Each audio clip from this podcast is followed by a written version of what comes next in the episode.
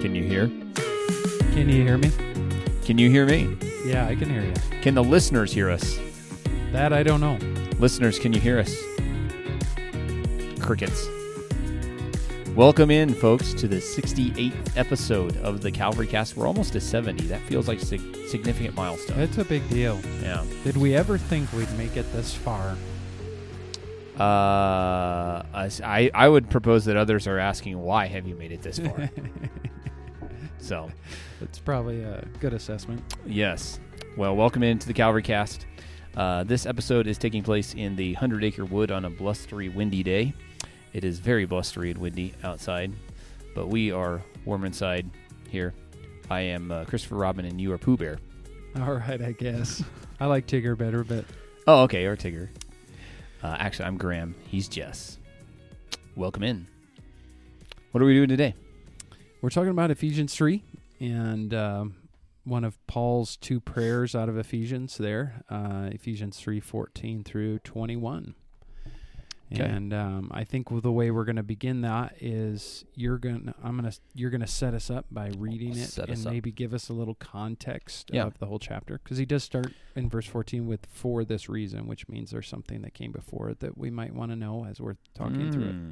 A little Bible study clue there. Yeah, so Okay. let- let's read this passage. Paul prays, For this reason I bow my knees before the Father, from whom every family in heaven and on earth is named, that according to the riches of his glory he may grant you to be strengthened with power through his Spirit in your inner be- being, so that Christ may dwell in your hearts through faith, that you, being rooted and grounded in love, may have strength to comprehend with all the saints what is the breadth and length and height and depth and to know the love of Christ that surpasses knowledge, that you may be filled with all the fullness of God. Now, to him who is able to do far more abundantly than all that we ask or think, according to the power at work within us, to him be glory in the church and in Christ Jesus throughout all generations, forever and ever. Amen. So, this passage is a it's kind of a conclusion actually to what Paul has talked about earlier in chapter 2. The for this reason uh, in chapter 3 verse 1 he actually starts for this reason i paul a prisoner for christ jesus on behalf of you gentiles. So he's referring back to what he's talked about in chapter 2 which is the creation of the church uh, where he says you know that in christ he's created one new man of jew and gentile. He's broken down the dividing wall of hostility uh, abolished the law of commandments and ord- ordinances rec- might reconcile us both to god in one body through the cross thereby killing hosti- hostility. So uh, in the book of Ephesians, Paul is putting forward the uh, grandeur of the church and what God has done in it. And he started in chapter one talking about just the the work God has done in uh, redeeming us and blessing us with every spiritual blessing and all these different things that we that we have. So in chapter two, he's expounded on that even more in the creation of the church. And then he goes into a giant parentheses in chapter three, verses 2 through 13 where he breaks off and he talks about his uh, role as a gospel minister. And he uh, as a prisoner on behalf of the gentiles uh, he's been given the responsibility to communicate to teach the mystery of the church. And then he he picks back up where he left off. So you could read chapter 3 verse 1 for this reason i paul a prisoner for christ jesus and then you could go straight into verse 14 i bow my knees before the father so that's kind of i think the the flow of thought that is in this passage Good. Yeah. does that make sense Hel- is that helpful Well, I think so. Yeah, He's, we. I guess we need to remember as Gentiles that this whole church thing is was a mystery Yeah. hidden with God that He revealed in the New Testament times in Christ, and then through His apostles like Paul, and Paul, who was a Jew, obviously, and other Jews in the main kind of miss this, Mhm. even though the Bible, of course, talks about blessings to the Gentiles all the way back to the call of Abram and Genesis 12. But there was something they they missed a lot of this, Right. And um, then, but then this new man being formed, the Right. body or the yeah, the body of Christ, Exactly. the, the church is was a mystery. and and it's i don't think we understand quite the enmity and hostility that was there between like that jew gentile relationship and how difficult it probably was in the minds of many of the first christians to think wait the gospel goes to the gentiles too Yeah. they're a part of this and so just as an aside, like we think about this is uh, we think about race and issues like that in in cultural divisions in our church and in our country. The Bible speaks to that, like, and is there's that reality being addressed here and talks about what God has done to reconcile that. That's right. Yeah. So Very much. that was just for free. Well, thank you for that. Yeah, Yeah, I won't- absolutely. I won't charge you. Yeah. So anyway, that's uh, that's good. And then in verses 14, 21, of course, it's the prayer that he we, he's expressing what he prays for when he Hmm. prays for them. Yeah. And um, and we know that because of verse 14. For this reason, I bow my knees before the Father. And then he begins asking, essentially telling us what he asks the Father Yeah. for the good of the Ephesian Yeah. church. I think that, you know, we can each maybe share a few things that stand out Mhm. to us about this, but Mhm. um, I think this is one way it, it teaches us to pray, Yeah. how to pray. Yep. Uh, is, is, and you'll notice all of the prayers in this, the requests in this one and in chapter one, were spiritual in nature. Yep. Dealt with the inner man, the the growth Mhm. of the person in Christ, um, spiritual knowledge, those kinds Mhm. of things. Whereas that's not to the neglect of physical issues that are No. are are an issue. And there's other texts that speak to that, like in James, praying for those Mhm. who are sick and different things. But the priority does seem to be in Scripture when it comes to praying for spiritual matters Yeah. and for spiritual growth Yep. And transformation.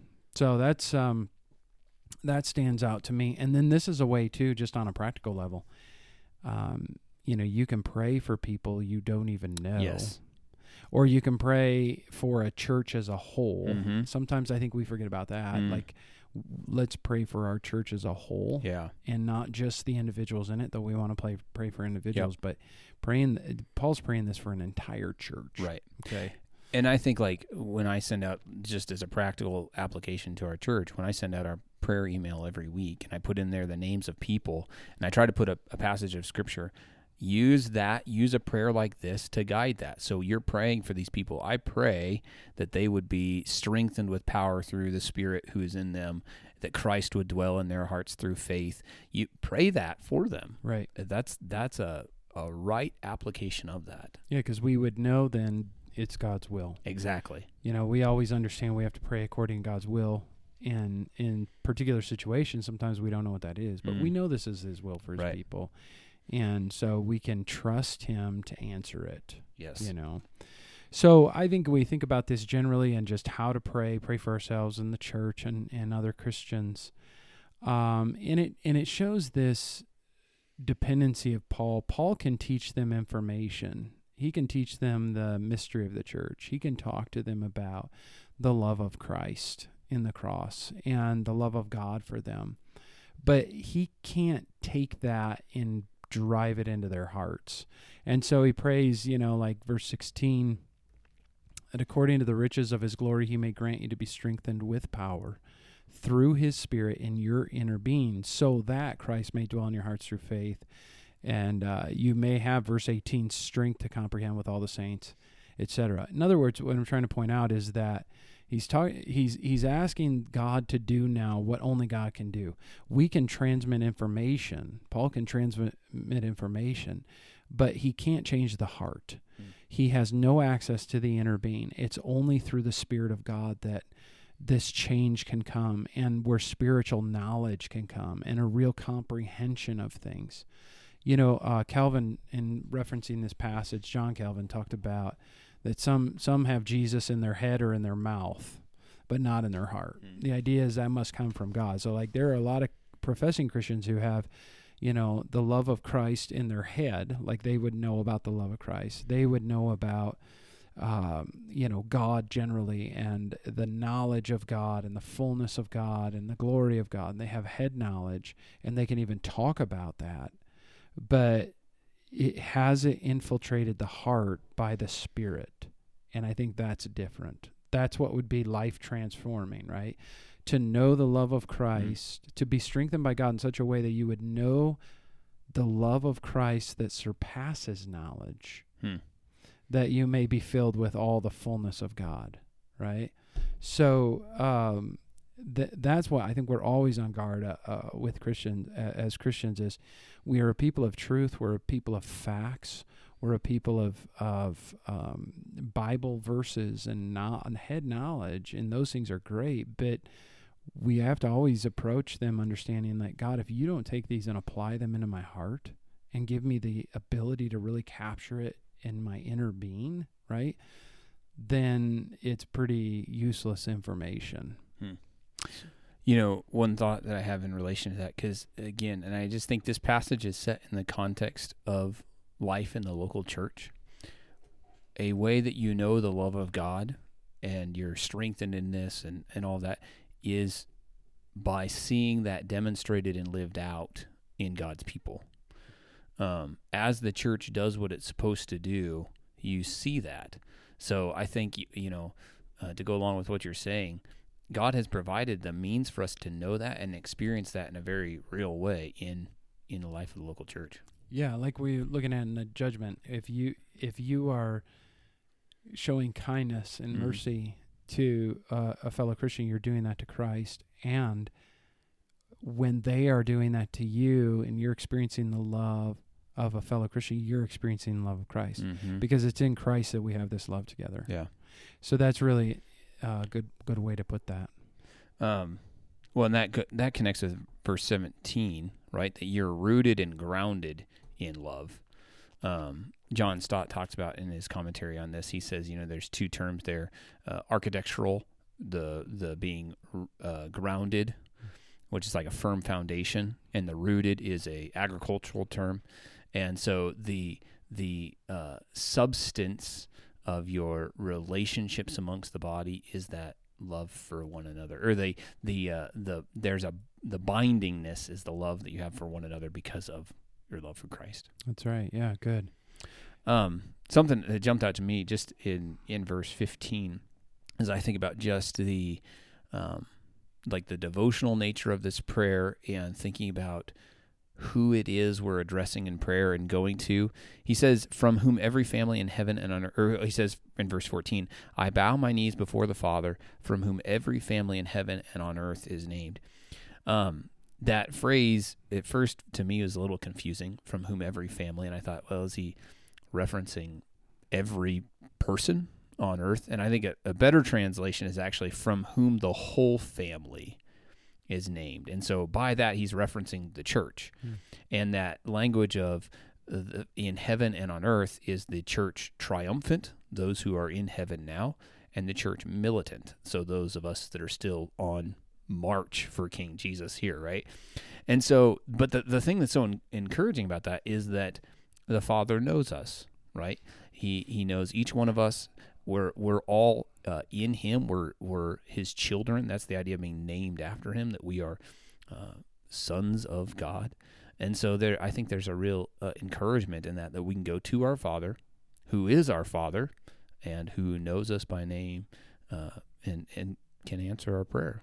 Yeah, and I think that's good because we in prayers like this and in the Bible generally we learn that we are a people who are always in pursuit of the knowledge of God. Mm. And and yet he is not in the pursuit of the knowledge of us. like Mm, he yeah, knows us yeah. completely. You know, Psalm 139 works that out for us. Like there's ev- there's nothing he doesn't know about Mm. us. So even going to him, we know he knows about us Mm. and who we are and um, that's one way in which we go to him with assurance for more knowledge of him. Um, so ours is a pursuit. His is already complete, perfect, always known everything about us. It's, Yeah. It is remarkable. And I think about just thinking about that when he says, um, that in verse 18, we'd have strength to comprehend with all the saints what is the breadth and length and height and depth. And those phrases, um, I'm just finishing up a book by uh, John Bunyan on this very passage called Hmm. All Loves Excelling. And he takes those, connects those verse 19 to know the love of Christ. Like, in other words, the breadth and length and height and depth of the love of Christ for us, which makes a lot of sense. And he makes a lot Yeah. of good comments in there about it, why he would describe it that way. It's Mm. like this all encompassing love for us. When we Mhm. talk about the love of Christ, it's not our love of him Hmm.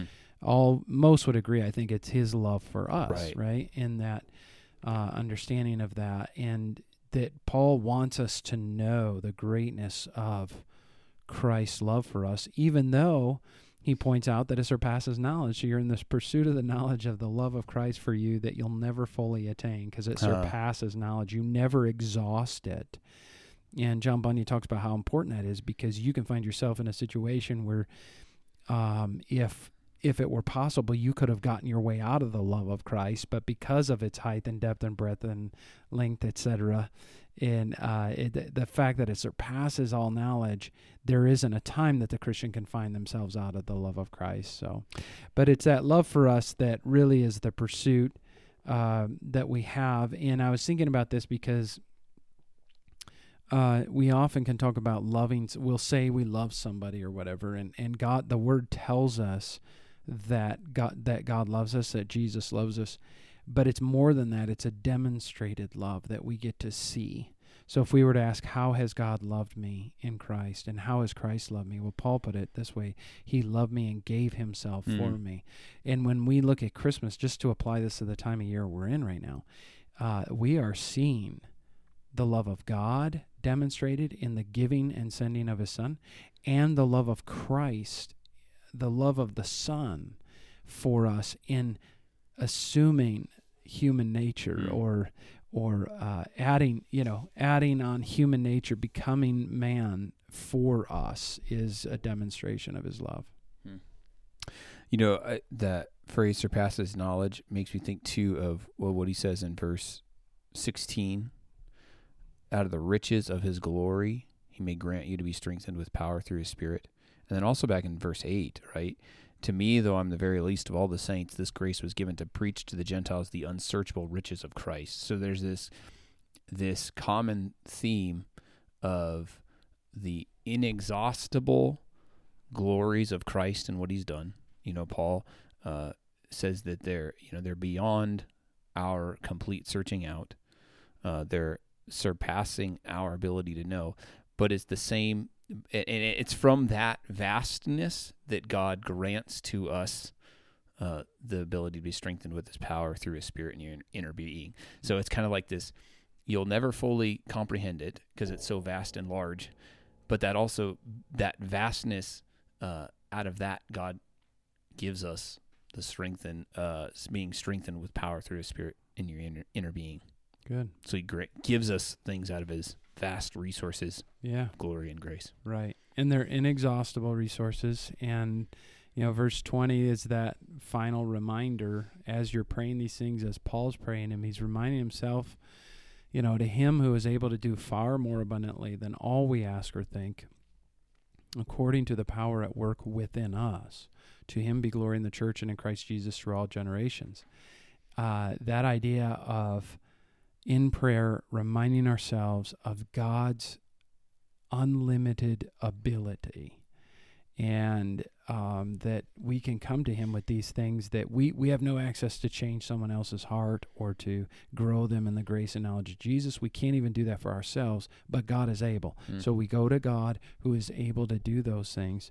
And I was I was reminded of uh, John Newton's uh, poem about prayer in this way: "Thou art coming to a king, large petitions with thee bring. For his grace and power are such that none can ever ask too much." Mm.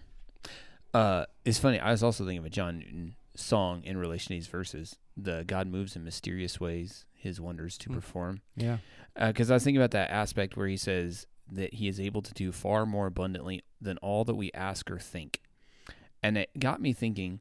Uh, we often ask God for specific things for Him to do, you know, and and we we think about that like in context of healing, mm-hmm. but oftentimes God's purposes are well, they're they're always far greater than what we can imagine, and so I think when we're we're praying this, um, in or praying for specific things, like the Lord is doing a million other things in Mhm. whatever situation He is working in, right. and that would be the far more abundantly. And so even in trials like suffering or illness or death or whatever it is, we can say God is doing far more abundantly in that than we can ever ask or think. We don't even know what to ask him for That's right. in those yeah. contexts. Right. And so that's where I think John Newton's words apply when he says God moves in mysterious ways. And uh, so that's that's what he's doing. That's good. Um, the other thing I think is really cool, just in verse 20, uh, when he says, according to the power at work within us, um, I think that connects back to chapter 1 and the power of his resurrection, right? That he says, You have the same power, the Spirit of God indwelling you that raised Christ from the dead. That same power is working in you to produce these kinds of things. And boy, that's like, that's really encouraging for growth and change in our lives. That sure is. Cool. Anything else? I don't think so. I, be, I mean, there's many more things we could talk about, but Yeah. I think for this podcast, that should. I Okay. think I think I would just well, I just came up with one other thing here. But in verse 21, I think you have to close it with this. To him be glory in the church and in Christ Jesus throughout all generations, forever and ever. Amen. Uh, the ultimate like goal in this is that God gets glory for himself as his people live as they should in his body, the church, right? And I think that's we have to keep that in mind. That's good. Cool. Well, thanks for listening. Uh, we hope this podcast has been helpful for you. If you're a part of our church, we love to hear from you and your thoughts on the podcast. You can come up and talk to us on a Sunday morning. You can give us a phone call. You can send us a text. If you're outside the church, send us an email at calvarycast at gmail.com. Uh, if you have questions or comments, or there's something you want us to discuss on the podcast, a passage of scripture, let us know. At Calvary, we exist for the glory of God, the good of his people, and the Great Commission. Until next time.